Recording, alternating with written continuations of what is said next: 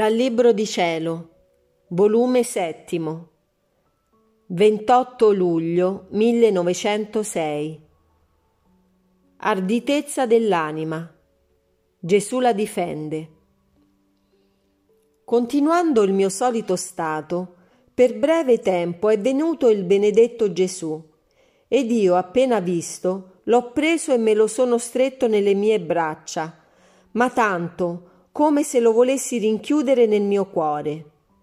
In questo mentre vedevo persone intorno a me che dicevano Com'è ardita, troppa confidenza si prende, e quando uno si mette in confidenza non si tiene quella stima e rispetto che si deve tenere. Io mi sentivo tutta rossore nel sentire ciò, ma non potevo fare diversamente ed il Signore ha detto a quelli allora si può dire che si ama, si stima e si rispetta un oggetto, quando si vuole fare suo proprio, e quando non si vuole fare suo proprio significa che non l'ama e quindi non ne fa né stima né rispetto. Come per esempio, se si vuol conoscere se ama le ricchezze, parlandone di ricchezze ne fa la più alta stima.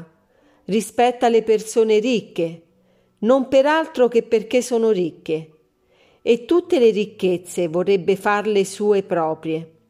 Se poi non l'ama, solo sentirne parlare se ne infastidisce, e così di tutte le altre cose.